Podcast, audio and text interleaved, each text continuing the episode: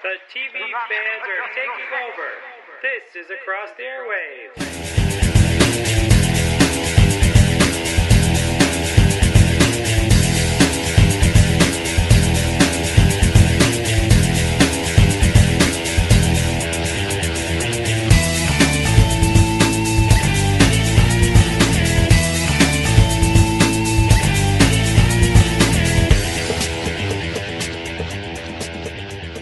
Hi everyone and welcome to another episode of Across the Airwaves, the podcast dedicated to giving weekly TV show episode reviews along with news and opinions on the entertainment industry. I'm Dan Schmidt, your host, and with me is a guy who we know will always be out there searching to save various numbers that they have by the machine. My co-host, Hey everybody, it's Nico and welcome to Across the Airwaves. On this week's episode, we conclude our coverage of the spring 2016 TV season with our review of the series finale episode of Person of Interest with our very own Mark Schreiner guest hosting with Dan and I as we discuss the series finale. yes, thank you for joining us, Mark. It's always good to have you here. Good to be here. Yes, for sure. But before we get into talking with Mark about all things person of interest and his excitement over the outstanding series finale of the show, we're going to have our News with Nico section talking about Game of Thrones, get renewals for Orphan Black, Conman, Archer, get a whole lot more. And also, we've got some great stuff about Doctor Who being an Emmy contender and Walking Dead filming a death scene for all of Negan's potential victims, just to keep us guessing on who might die, concluding the actors. So take it away with all the detail, Nico.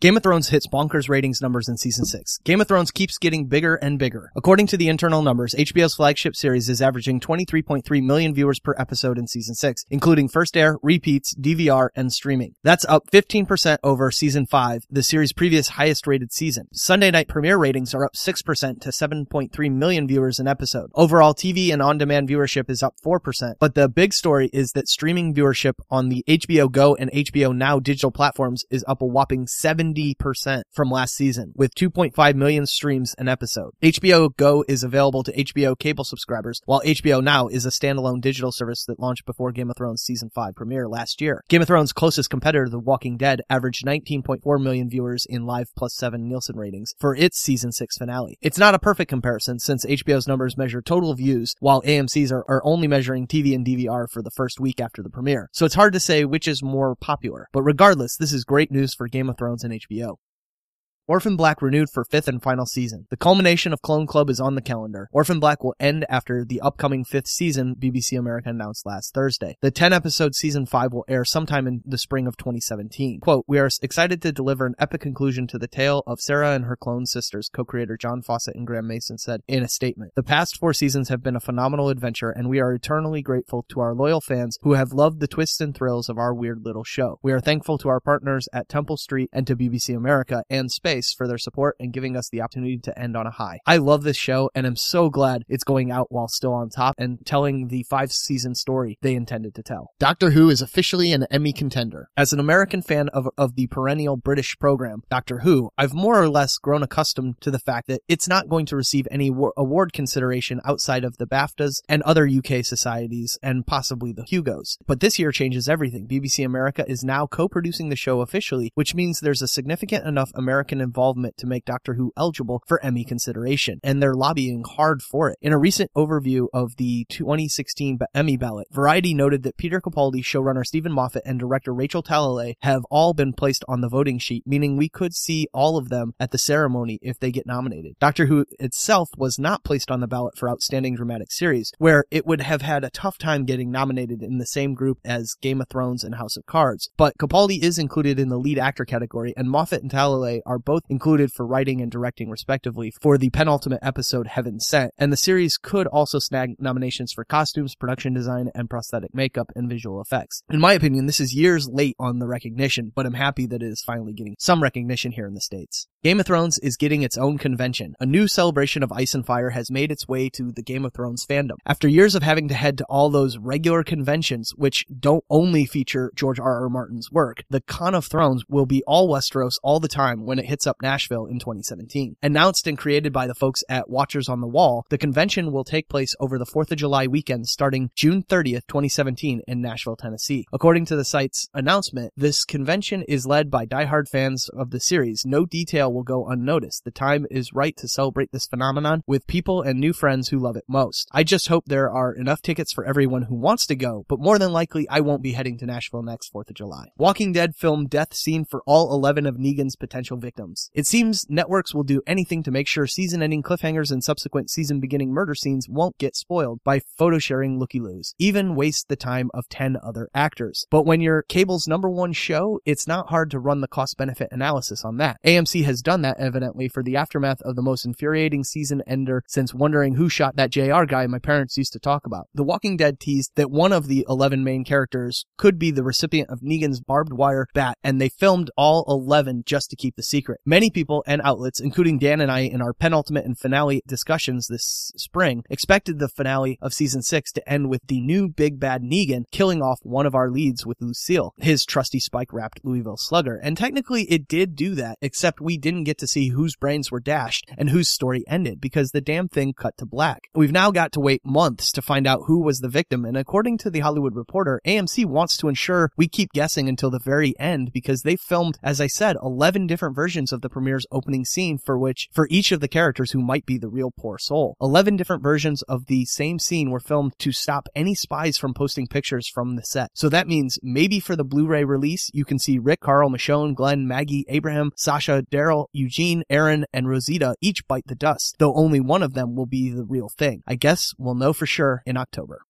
Eliza Dushku and Alan Tudyk reunite for Con Man Season 2. Whedonverse alums Eliza Dushku and Alan Tudyk are reuniting for Con Man, Tudyk's crowdfunded online series. Executive producer PJ Haarsma took to Twitter to tease a photo of the Dollhouse duo back in action. Tudyk, who fans fell in love with as the Serenity pilot Hoban Washburn, or Wash to us browncoats, in Joss Whedon's short-lived space western Firefly, used his experience attending sci-fi conventions as a point of inspiration for Con Man. The Vimeo series follows Wray Nerely, played by Tudyk, who played a pilot on the fictional sci-fi series Spectrum that was beloved but canceled. Tudyk's former Firefly co-star Nathan Fillion plays Jack Moore, Nerely's best friend, who played the captain on the show and went on to amazing success. It's unclear what role Buffy the Vampire Slayer alum Dushku will play on the web series, but season 2 of Con Man premieres this fall on Comic-Con HQ. Archer renewed for season 8, 9, and 10. FX has renewed the animated series for three more seasons, according to the network announcement on Tuesday. Former spook Archer, Lana, and the rest of the gang will be back in early 2017 with an 8-episode season 8. Two more 8-episode seasons will follow.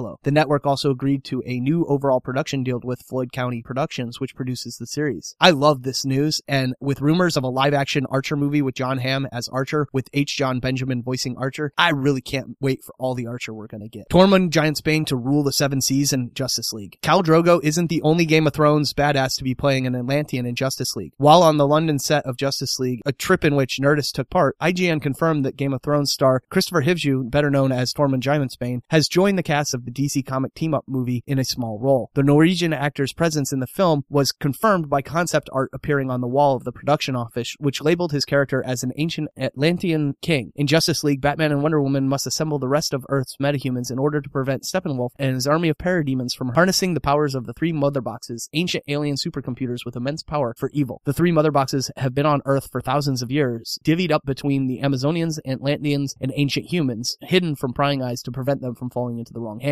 namely the hands of apocalyptian forces. Presumably, Hivju's character would be that ancient Atlantean king to whom one of the mother boxes was entrusted. Now, we just need to see Gwendoline Christie as a badass ancient Amazonian queen so we can make that shipping relationship transcend fandoms. That would be awesome. And that's the news with Nico for this week. All right, and with that, we're going to break Mark in to talk about a person of interest finale that was outstanding and a great finish to an outstanding series that I pretty much thought was flawless. So let's talk about the person interest episode, Return Zero.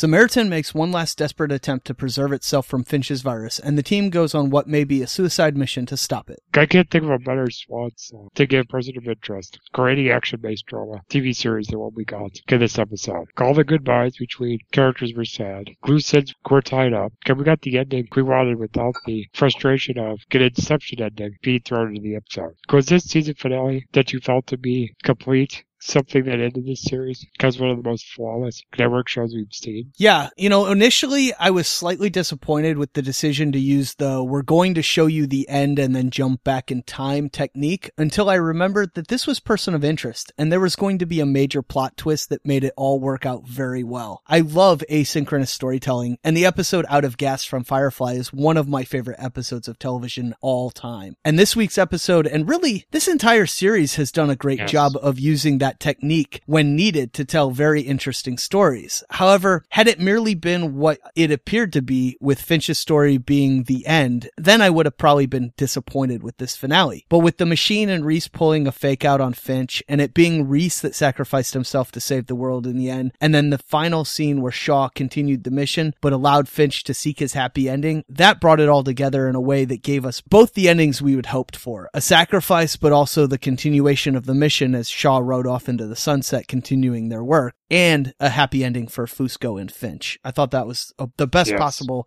finale and, and way to wrap it all up. completely agree with uh, Nico on this. I like the idea at the very beginning where you do have that concern for not just uh, Reese and Finch, but Fusco as well as Shaw. You know, with with the guy having the gun drawn on Fusco. You know, the the, the surprise when you looked and you saw Finch bleeding, and it's like, oh, is he going to go out like this? You know, that was really surprising as well. But yeah, I think I think like Nico said, to to to to work backwards in this way. And the great thing about this entire season has been that it's been a variety of different storytelling techniques. Yep. You, you think of the great What If episode, the number of times that we saw, you know, the, the different scenarios that they were running Shaw through. So you could see the, the, the, the different things going on in her mind, all the different scenarios that could have happened. Like I say, it, it, it was a, a, a fitting tribute for the way that this whole show has really told stories in an unusual way. And, you know, this last season of a lot of characters you liked or you were used to dying was really interesting and really played off well for a, a show that's always been about surprising you. Yep. Yeah, I definitely agree with that. I mean, it, it didn't fail to disappoint all the way through because its finale was the same way.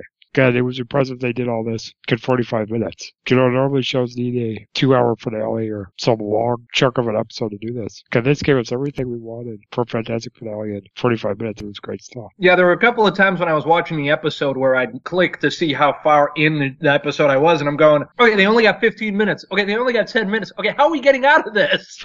so that's that's good storytelling when you're when you're working against the clock like that. Yeah, they, they knew that going into it. I'm pretty sure they were kind of idea where their time frame was going to work and kind of fit everything in. And I mean, they did a brilliant job. And uh, I'm just glad that this was a show where they knew they where they were going with it and finished it on their terms instead of the network screwing it over and just dying out. And with the fun of the whole episode together, there were a lot of very serious and sad moments in this episode. But I'm glad this episode started with the last hurrah team up between Fusco and Reese, with someone being suspicious of how much time Reese takes off. And the final line between these two guys really was something that captured the relationship perfectly. With Reese telling him, don't get killed. Fusco saying, basically, I love you too. Were you glad with how they wrapped up a partnership between Fusco and Reese, where there were no secrets cut between them and Lionel got the chance to thank his friend for turning his life around? If you would have told me at the beginning of this series that Fusco was going to be the, one of the last guys left alive on the team, I would have been shocked. I would have been shocked. And um, he's a really good, you know, it, it, it was a good character. I liked in the What If episode how they showed that he would have ended up, you know, as as a as a, a member of HR and, and taken down with HR if the guys hadn't come along and done what they did. So um yeah, to see them ramp it up as friends and yeah, exactly that. Yeah, I love you too line. When he said that, it was just you know it was really nice and it, it really you know to to see them in danger and then get out of danger was fun. Was fun. Yeah, I especially like the fact that they essentially got two goodbyes in the sense that Fusco got to thank Reese for making him a better man before he thought they they were going to be killed by those corrupt cops. And then again, we got that great scene that you mentioned where Reese told him not to die and Fusco told Reese that he loved him too. I liked the struggle we got with telling Fusco or not all season long on, and how great that was, whether they were going to tell him what was going on. But I sort of feel like we missed out with not having him know about the machine longer and be a full member of the team for more episodes. But then again, we would not have gotten that great moment when he said that he knew these guys were crazy,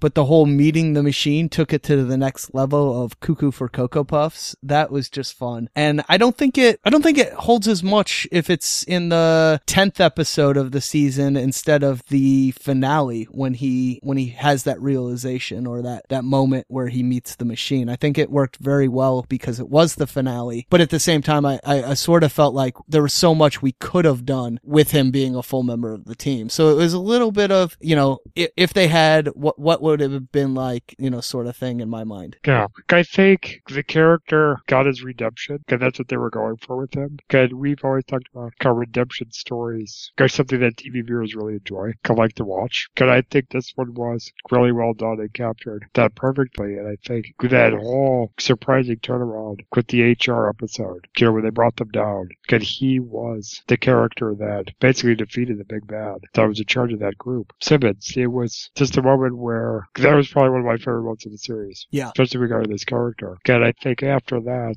you know, Yuki was going to make it to the end because it would have cheapened that really proud moment for this series and for Kevin Chapman as an actor. I thought he's given a great performance all the way through. And I think that episode could beat the crap out of Simmons. Of course, the pinnacle of it, but he was also initially very, very great this season. And I mean, all the way through, I really enjoyed Fusco and I'm glad things ended for him the way it did. Great for the next point? Okay. I have to say, this episode did kind of scare the crap out of me that possibly Fusco and Shaw were going to get killed by Jeff Blackwell. I mean, there was just really, there was a feeling in this episode that they did a good job of making us feel like no one was safe. That they were going to do some horrible, horrific, you know, Joss Whedon, Agent Coulson, Gwash kind of death to us. And I don't really think we got that. I think every death that occurred this season was satisfying and I think everybody went out of their way where we felt like they lived out their potential or succeeded in what they set out to do. And the other thing is I think if someone like Fusco and Shaw did end up dying in this episode, it would have made the other characters who died as in Root and Carter kind of their deaths be in vain. I think Carter's death was a big factor in making Fusco come out of man and knowing her was a big part of that as well. Just as much as John changed him. Because I think Root did the same for Shaw. So if Fusco and Shaw died, I think it would wrecked their deaths. In addition, I just think it was a good wrap up for Shaw's character to have the moment where the machine talked her out of killing Jeff because I think it proved to her that she's capable of feeling she just feels in a very unique and different way. Although after getting two chances to live from the machine, Jeff had to be killed after almost fatally stabbing Fusco. And I don't think that tarnishes the character of Shaw, Root's final message to the woman she loved at all. I think Jeff had his chance. Shaw gave it to him. Root gave it to him. Fusco gave it to him. And he turned down every opportunity and, well, there's nothing you can do for him there. So do you agree with my observations? Was this a good way to wrap up Shaw's conflicts her personality disorder? Yeah, you know, I, I really like the idea that the machine chose Shaw initially for who she was and that the person of interest team chose to invite her to the team because they also thought she could be so much more with them than she was alone or only being that killer that she was. I think they felt like they not necessarily could change her, but they could utilize her in a way that she didn't have to be a killer. And in the end, we saw that exactly like you were saying, Dan, that she gave Jeff Blackwell a chance. She, she didn't kill him outright like she wanted to when she found out that he was probably responsible for the death of Root. But once he had betrayed them once again, it was all bets were off. And at that point, she thought the machine was gone. She thought everything, her whole team was gone. So she felt like he needed to be gone as well. And he, he was a threat. Right. So she eliminated him. And then I thought it was kind of funny that almost immediately after that, she get, she gets the phone call from the machine. But yeah, it was good. The, Yeah. you know, the fact that she's the one out there continuing the mission is, is really the perfect ending to this series and really made me happy at the end when she and Bear headed off to save the next number. That was one of the things that they did that was just absolutely right for this series. I, I would have liked to have seen, let me just address two points. One, I would have liked to have seen that quote unquote new team that we saw introduced a couple of episodes again, uh, before, where Yeah. they took those characters we had seen previously and they almost put them together as this new team working on the numbers. I would have liked to have seen like Shaw maybe joining them or them like, you know, Shaw, we have a job for you type stuff. That would have just been a cool kind of bring everything back around because that, that little plot twist of, of creating a new team really, I really like that idea. I will also say this. You, you, you mentioned, Dan, you said that all of the deaths were characters that, you know, the deaths either were fitting in the character or were characters that we had, you know, seen their, their usefulness come up or everything. I'm going to disagree with one character and that's Elias, who really went out in a way that I did not expect. And I still think there was a lot that they could have done with that Elias character. But, you know, that's, that's just, that's just me. But I, I agree with you guys as well with the idea that, you know, they gave Jeff every opportunity and Jeff was, at the beginning, you could see that Jeff was this guy who was being pushed into doing stuff he didn't want to do. Yeah. And he kind of felt he had to do it, even though it was bad stuff and, and it hurt people. But by the end, I think Jeff, I don't want to say Jeff was enjoying it, but Jeff had turned into a killer. And he wasn't, you know, going to, to go out like an angel and go, you know, oh no, I was wrong. I'm not going to do this again. You've shown me the error of my ways. So when Shaw like lowered the gun on him, I'm like, don't do this. Don't do this. And when she raised the gun back up, I'm like, good. Cause I wanted to see Jeff get his in the end. And I think a lot of us did. Yeah, it was kind of a uh, departed ending for Jeff. Oh, yeah. yeah, to that's what I like. Come on, I was like, yeah, Sarah Shaw, he, she got to do the uh, the Mark Wahlberg scene, which is kind of awesome for her. Yeah, good. You know, Mark, I think with Elias, if this season had more episodes, I think we would have gotten more of that stuff. I oh, think, absolutely. yeah, but again, to a certain degree, a 13 episode story, there were a lot more benefits to it as well. You know, you didn't really have a filler episode or didn't slow down or drag which that was a good thing. I think this fifth season needed to be straight out through. But again, sometimes some things get cut out, and Goliath was the one. But I was much happier that he went out the way he did this season than getting killed at the end of come Yeah. season four with Dominic. Oh yeah, yeah, yeah. Definitely, the the surprise of him showing back up again was great. And then I think I think you're right that by bringing him back as a surprise, but from having quote unquote killed him the first time, he did have that sword hanging over his head that you knew they could take him out at any time, anyway, and they did. So that was that that was nice. uh, You know, at least in terms of surprising you again. Well, we needed someone to kind of tempt us and make us believe Finch was going to go kind of dark side a little bit. Because he was a little bit like the devil whispering in his ear, kind of few things, especially with the death of the boys. Yep. But talking about Finch and going on to him. I, I was glad there was some fun that took place between Finch and Reese before they had to say goodbye. With Reese liking his new guns blazing style, how Finch is a different person. And he basically quit to the extreme of threatening the Federal Reserve with a nuclear bomb. I just thought that whole sequence was funny stuff. And it's really going to leave me with fond memories of the playful banter that I've enjoyed taking place between these guys throughout the entire series. I mean, that was what was kind of the bread and butter of the show at the beginning, and I'm glad that we got to get that captured one last time. And at the same time, it also made me quite emotional when facing the reality one of these guys was going to have to sacrifice themselves for the other. Did you feel the same way since the friendship between these two men have been sort of one of our favorite parts of television watching over the past five years? And something Nico, you and I really enjoyed talking about here on ATA. Yeah, you know, I don't think they could have handled this episode any better than the way that they did. They gave us the great back and forth between Finch and Reese that has been a staple of this series, like you mentioned, Dan. And since it, it really started in about the second episode, and both Finch and Reese tried to ensure that their best friend survived by finishing the last mission alone, which fit perfectly with the way that we would expect these characters to try and go about things. Ultimately, like the machine said last week, John was living on borrowed time, and he decided to cash in all his credits at once to ensure Harold got his happy ending. Finch had his grace out there, but John had lost his love, first Jessica and then Carter. So in reality, it made sense from a storytelling point of view that Reese would sacrifice himself to ensure Finch got to be with Grace. Dan, we had surmised that one or both of these guys would probably have to sacrifice themselves to ensure the defeat of Samaritan. And it could easily have been both, but I'm kind of glad it went down the way it did and that Harold ended up meeting up with Grace in Paris in the end. And Reese could not have asked for a better death than keeping his best friend and the entire world safe, which I kind of realize is your next point, so I don't want to go into it too much. So, uh, you know, we'll let Mark talk about it and then uh, let you explain your thoughts on Reese's death. Okay. I gotta say, and you you bring up the point about the bluff of the bomb in the treasury. The look on John's face, Yeah. where it was like, where did that come from?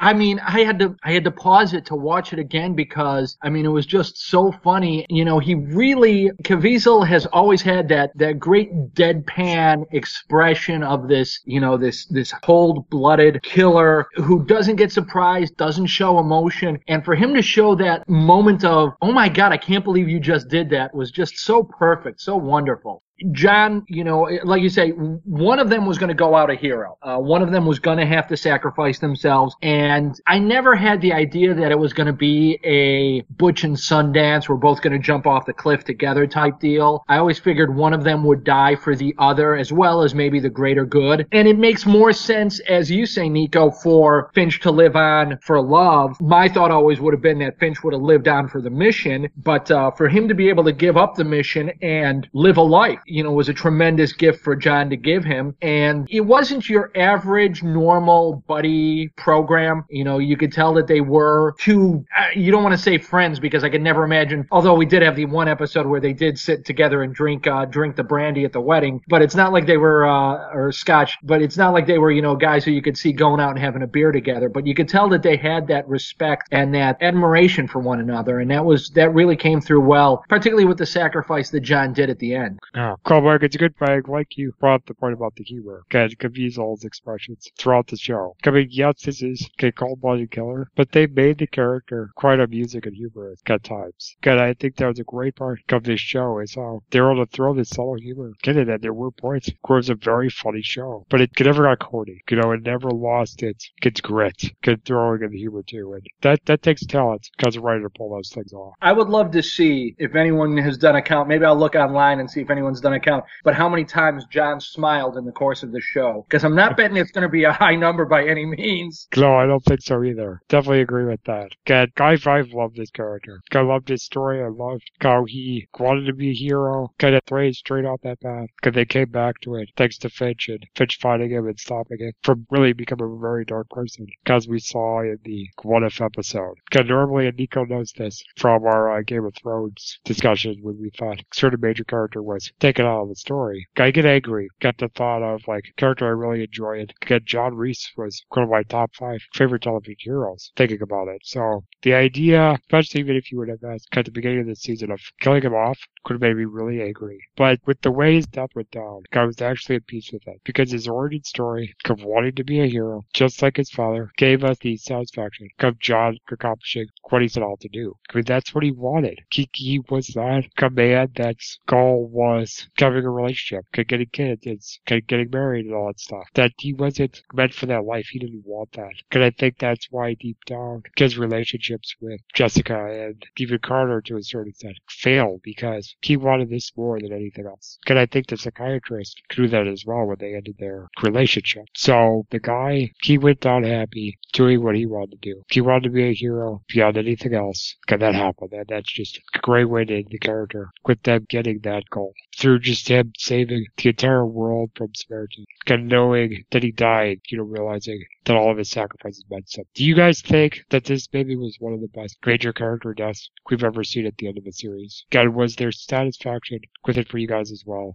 I'll go ahead and say there was satisfaction with it. You know, I'd, I'd have to go through my mental database to figure out, you know, shows right. that did with a major character's death. But I think that it certainly made sense in the course of the show, in the aim of the show, and I certainly think that it was it was good for the character. It did the, the character justice because this wasn't the guy who was gonna, you know, go home to a white picket fence and a wife and 2.3 kids and a dog. Uh, he wasn't gonna go out like that. He was gonna go out a hero on the battlefield, and uh, and they did it the right way with him. Yeah, like I said, he couldn't have asked yeah. for a better death. Uh, it was a soldier's death and a hero's death, and that's what Dan you said. You know, at, we saw that flashback to him standing at his adopted father's funeral, knowing that his dad gave his life going into the into a fire that was like the gates of hell and gave his life so four others could live. That's the kind of man that John's father was, and that's the kind of man that John wanted to be. And ultimately, John saved the world by giving his life. So there, there's no bigger hero's death than that for him. Right. Because I think, you know, this made sense in terms of, you know, thinking, well, why should Reese survive over Finch? Well, Reese did make some mistakes. He did kill some people in Cold Blood, like we saw earlier in the season with the, the one person of interest's brother. Okay, there was probably more than that.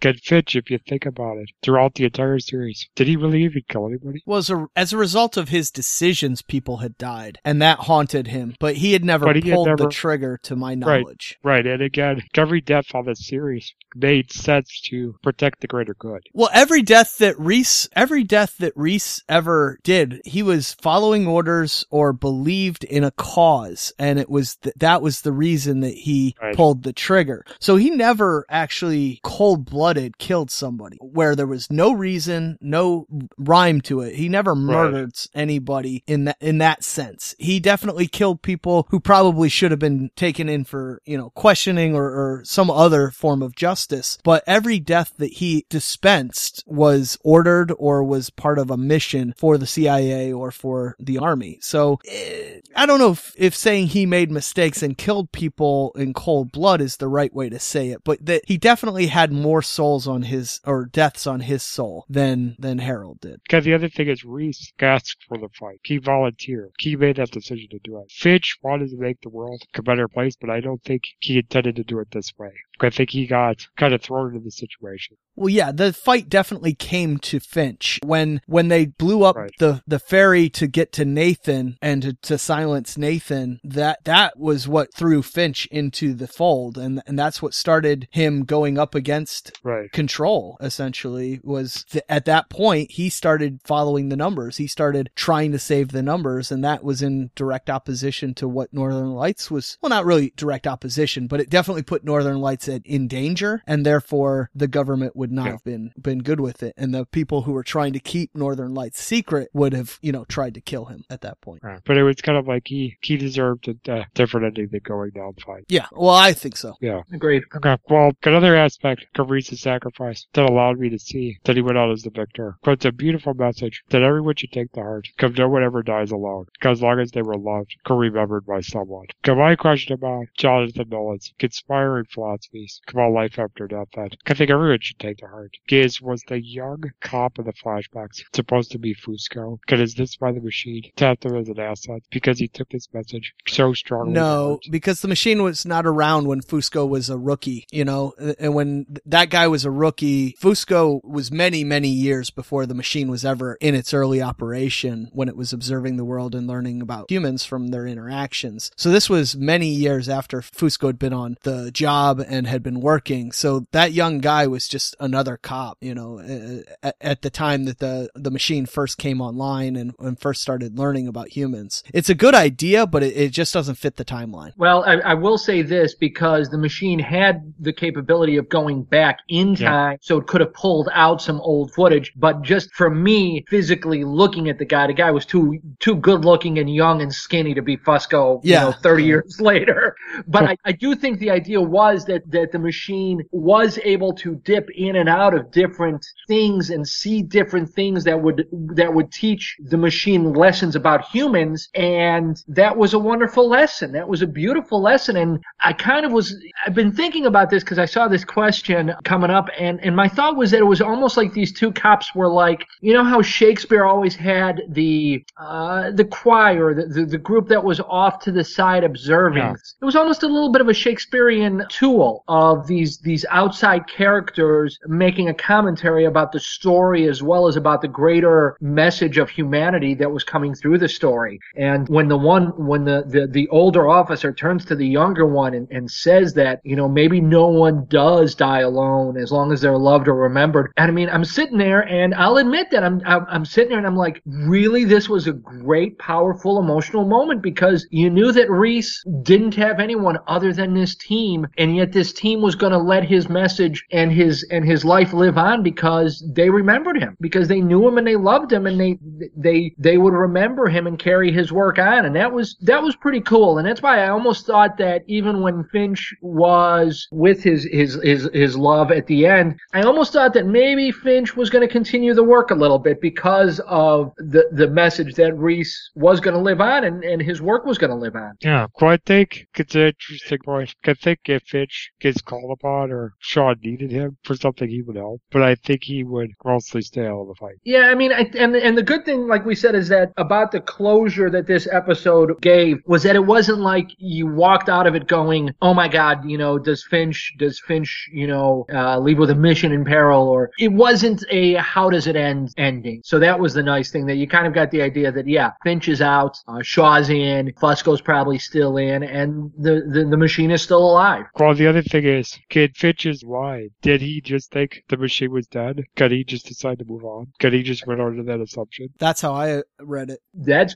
yeah, I think so too. Is is and that that's a good thing is because then the machine lets Finch have the break as well, which was you know maybe that's the machine learning at the very end that I have to let my creator go, I have to let my father go, and I have to leave the nest. And yeah, Shaw can help me, but you know the machine realizes for a human's happiness sake, let let Finch go. So it's almost like that scene was the daughter saying goodbye to her father because she left home, which she said goodbye. Yeah, and the fact that it was, you know, it was Amy Acker doing the whole voiceover and everything, you know, I mean, it's just pull my heart out and stomp on it on the floor because it was so good and it was so well written. And like I said, the message was just so, so wonderful beyond the show. I mean, it was a wonderful message for life. And Yeah. you don't get that in a lot of good shows. Because you wouldn't expect to find it. Get an action shoot 'em up show like this either. Yeah, but again, this is, this is a Jonathan Nolan property. Yeah, and exactly. you, you look at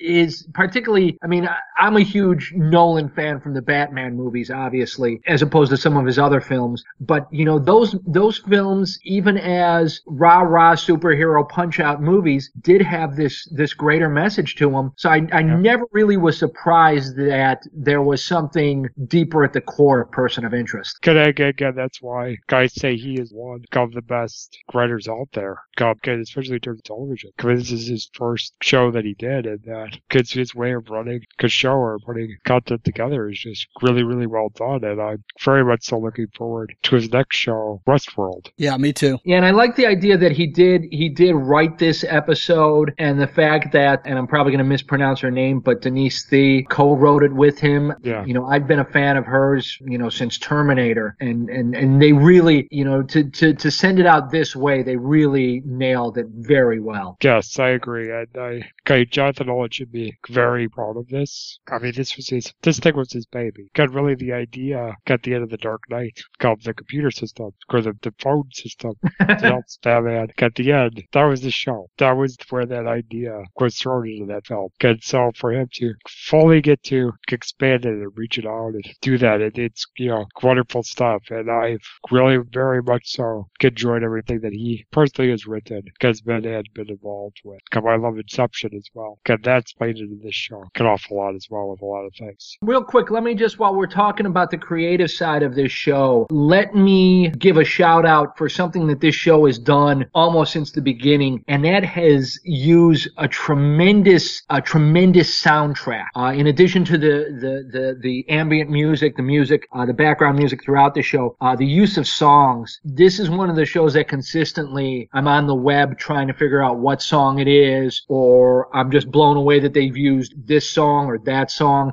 Uh, earlier this season where they had the shootouts and they used Moby, you know, just an incredible, incredible use of music. And, uh, this episode with, uh, the instrumental music throughout. So that was really impressive. But yeah, so just the idea of the music has been just incredible. And, and this episode, again, in particular, was just, you know, a, another wonderful tribute to, you know, the, the, the background of these shows that you don't necessarily realize until you're really paying attention to it. Cause they used a lot of different styles of music on the show for different things. And then one of the main examples I can think of, cause at the end of that first Elias episode, where they used the jazz music for him at the Yeah. end. To Yeah. introduce him and stuff. Just that was a very. I remember that moment. That was very powerful. And again, I loved Enrico Colantoni. I, I've loved him on anything he's popped up on. So for him to get that set up for his character, that was just great stuff. Got another villain that I think deserves an awful lot of credit. It was great on the show was come John Nolan. Yep. Um, Jonathan's actual uncle. That's Yeah. pretty awesome. He's involved. I, I didn't realize that it was his actual uncle until I think about like three episodes ago that I happened to be looking and it was like, oh yeah, this is his uncle. I was like, really? I thought, but yeah, he was. I, I'll tell you, I was kind of surprised the way that he went out for such a such a badass to simply go out by, um, oh yeah, I'm going to turn the uh, the the, uh, the oxygen off and boom, I'm going to die. Well, Dan and I talked about that last week that he was such a fanatic for Samaritan that he believed by giving his life, he was also taking Finch's and the one true threat to Samaritan. And so by sacrificing himself in that scene and both of them dying, he was ensuring Samaritan's victory. So in that sense, it is an impactful death. Yeah, you're right that way, but it was, I mean, in retrospect, I get to look at it and go, Yeah, yeah. oh, that was kind of, you know, pointless. but yeah, you're totally right that he, he was sacrificing himself for what he thought was the mission, only to, you know, have the, uh, have the heroes foil him in the end and he doesn't know it. Uh, so yeah, I mean, at least he doesn't get to see his, his, all his plans go up in flames. Exactly. And I think I'm just to go with my last point about this particular episode that I have the point I want to make about the show. Because that with the machine, comparing to be dead, I was concerned that the hope we had to know that the person, Fincher's team is still out there, saving people was going to be put out the window. I mean, I just thought, it was the machine was going to be dead, because everyone was going to go off on their own. But they did what you predicted, Nico, in a way that was less ambiguous than we originally thought. But in my opinion, was ultimately satisfied. Did you both like how the show ended with us clearly knowing the machine was able to copy itself, got recruited Shaw to continue saving numbers, with Fusco probably doing favors from her from time to time? Yeah, I like that the machine uploaded itself along with the virus to the satellite, or maybe it actually uploaded itself to a second satellite backup, but it ultimately allowed itself to download itself back to a server after it was sure that Samaritan was wiped out and the ICE 9 virus was under control and the networks were safe to return to. That is also why it had a failsafe of recording a message to itself on tape to teach it all of the things that it had learned before its compressed core was uploaded to the satellite and then it returned and did not have its memories, except that it did because it had the, it had made a tape backup in Root's voice. The idea that Shaw was out there with Bear saving people, continuing the mission, and helping people was the best possible ending. And the idea that Fusco was helping when possible or keeping her out of custody at times made my day as well. I love that their friendship, Fusco and Shaw, survived the death of Reese and for all intents and purposes, Finch's death-like disappearance to continue the mission and the person of interest team in perpetuity. And I kind of hope that eventually they set up franchises like we, we originally saw or we thought, you know, that the machine is setting up Okay. these extra people, these people who are there to step in when everything else goes against you and kind of save the day. And that's a nice way to look at it is that there's people out there that are out there just to save the irrelevance. Well, and, and I, I like what you say there, Nico, that, you know, for all we know, and again, this was, you know, maybe I'm reading too much into it, but for all we know, the machine was setting up teams in other cities. Yep. In other countries around the world. And maybe he calls these three, he puts these three together that, again, like I said, when, when those three characters started showing up in that episode, it was kind of like, okay, why are we bringing back all these, these secondary characters? And I mean, you know, Dan, you and I know this from comic books that there are times where you bring together these teams of, of B characters or C characters Right. because you're setting up a whole new franchise. And, and that's what they were kind of doing. And I think, yeah, the, the possibility that the machine was doing that was certainly satisfying. That was really, really neat to see. And yeah, definitely the idea that they, that the Shaw picks up the phone at the end and it's like, okay, we continue. And it, it was also the idea from earlier in the season where the machine was continually running through scenarios. And that went through what, like three or four different episodes where uh, Root would come in and say, you know, oh, Finch, how's the machine doing? And I know you're running it through its paces and, you know, the machine still hasn't figured out a way that, to win. And the machine figured out a way to win. And, you know, it was nice that they just didn't tell us. They showed us, boom, the machine has figured it out. And you know, won the game that it was trying to play. Um, I do want to mention one thing that also got me again as a fan was to have Root show up in physical form. Yeah. That, that was a surprise. I, I, again, as a as a huge fan of Amy Acker, I, I was disappointed when they killed her, but I was also surprised and, and and happy that they brought her back for the voice and for then for her to appear, you know, physically to Harold and walk him around the way she did, and and the line with with Finch and her where Finch says, "Oh, good, you've learned the secret of life and you've forgotten it." She remembered it. The machine remembered it in the end, and that was uh, that was neat. Um, that it was able to save itself and create, you know, a whole new machine that would continue the work. My question is, did the machine glow that she was going to be able to do this, or was it a kind of a thing where she figured out what Samaritan was doing and went, aha, that's an idea. Maybe I could do that.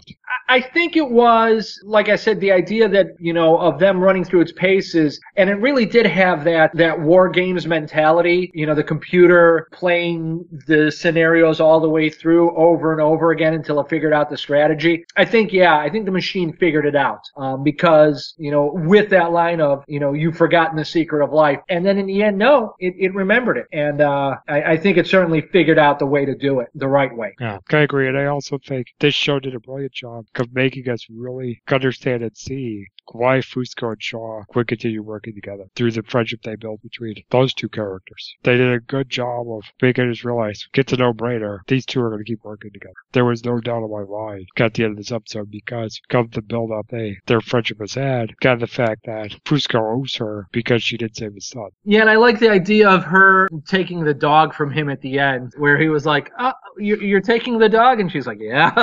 I mean, that was kind of, that was cute and funny, you know, because it, it, it, it, it felt like she's going to continue the work, so she better have a friend with her. Right. Again, CBS, please no spin-offs. Oh. Who even be? No, because I mean, if if you were gonna do spin-offs, keep the original around. Yeah. I, I mean, I I was as a fan, I was not a fan of the way that CBS ever treated this show. You know, it, I did like at the end here that they did pack the you know the last season into a short period of time because it just made it easier to watch. That it wasn't drawn out and you're going, oh god, I gotta wait till next week. But you know, the idea that they at least gave it a what was it, a 10 episode, 13 episode run to finish things off. You know, that was that was good as opposed to as you say, you know, I mean, I'm, I'm sure you guys talked about the the, the season ender of uh, of Castle, a series ender of Castle, and how at least for me as a fan, that was disappointing. That was, you know, because of the way that show got treated at the end, they had to kind of throw things together. They knew, Person of Interest knew this was it. We're going to go out the way we want to go out, and CBS at least let them do that. So that I'll give them credit for that, but otherwise, I wasn't a fan of the way they treated the show. And no, I don't see any sort of spin-offs or movies. I could conceivably see it as a comic book, uh, Yeah. more than more than a lot of other shows on TV right now. A lot of stuff that would happen in this show, I would I would I would say, you know, oh, I could see this on the page and panels and you know in in in, in comic book action. I thought that all along about this show, so I could see them doing a reboot or a spin-off that way. But you know, unless Nolan wants to get involved, why do it? I agree. I think this is his baby and it should be his thing. Because I think this was his view, his take on the comic book vigilante, kind of superheroes and things like that. Yeah, with a little bit of the spy thing thrown in as well, Yes. espionage. But that makes it seem feasible in the real world by throwing in that, that aspect. Because I think that's what he wanted to do. Was it was the idea, if we had superheroes or vigilantes in the real world, how could it be done in a way that doesn't seem outrageous and goofy? Because I think he succeeded By having some, also, by throwing in some sci-fi fun as well. And finally, I just want to end this discussion, kind of show that's given us some outstanding podcast content to discuss in this episode. God is included with that is I just think I just wanted to talk about some of my favorite moments of the series that led to our best discussions here on ATA. Because for me, some of my favorite aspects of the show was the first introduction of Goliath, the number of great recurring, of course, set up to be recurring villains on this series like Collier, the leader of Vigilance, the MI6 agents, played by Julian Sands, Roots when she was an evil or an adversary, Anthony, Goliath's right hand man, who always kind of got the one up on the person of interest team. Cause they go, oh, I hate that guy. Simmons, leader of HR, and of course the voice who was well wrapped up at the end of the season. Got other things I could think of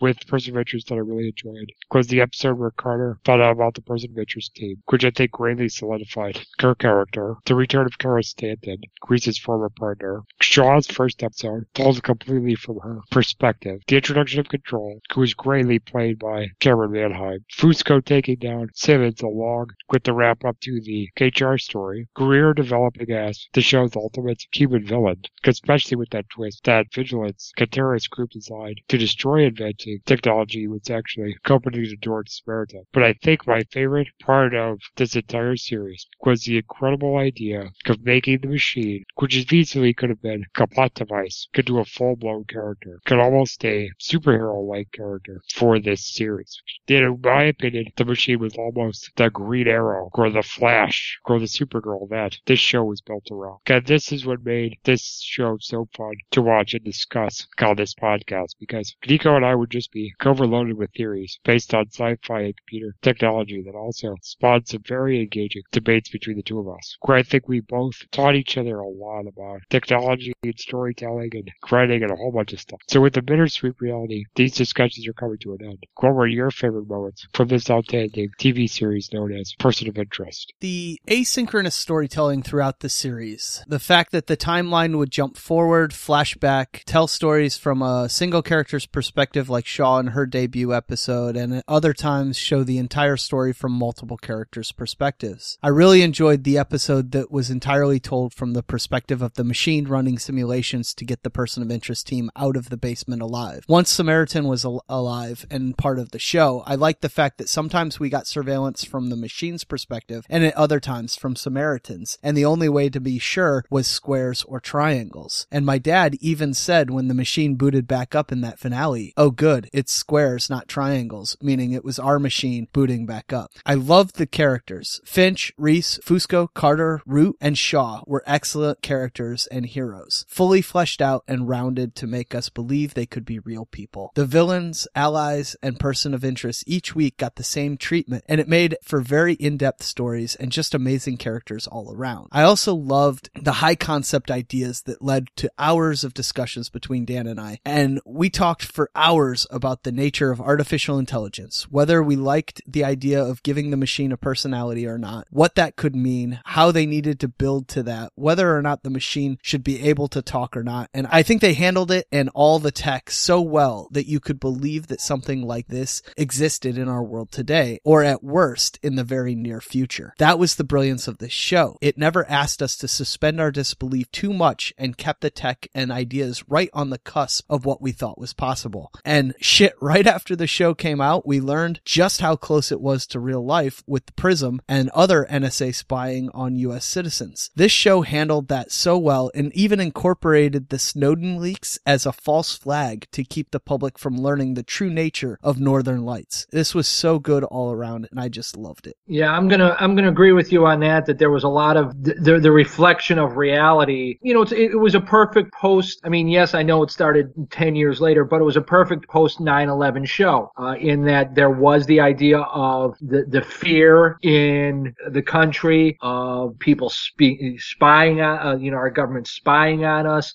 The fear of how are we being monitored? What are people what are people seeing about us? You know, uh, how how protected are we when we're on the internet, etc. Um, so yes, it was a perfect story reflected that way, but never got too far out there, like you say that you had to suspend your belief or go, oh, why am I, you know, what am I seeing? Why is it happening this way? So yeah, that was certainly good that way. The writing, as we said, the different plot devices that they used, the, the what ifs, um, the, the one episode you talked about where the, the computer ran through all the different scenarios and you got to see it from so many different ways because the show would tell the same, not the same story, but you know, the different, when you, when you had 73 episodes or whatever, uh, I'm sorry, 103 episodes, you know, you'd have to do different ways of telling the same story. And it, it would come up with some really unusual, fun ways of telling them. One thing that we didn't mention earlier that I'd like to mention here would be the, uh, the, the music that the show used, not just from the series music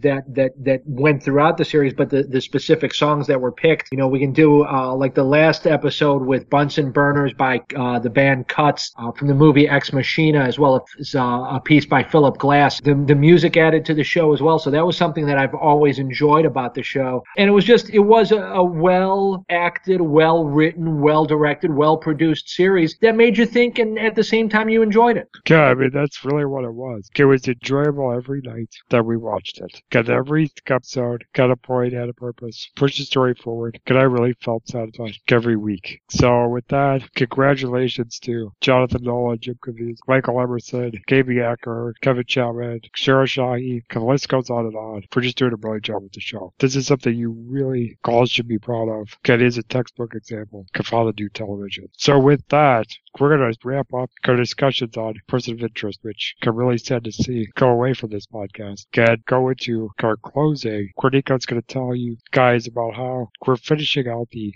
summer for ATA.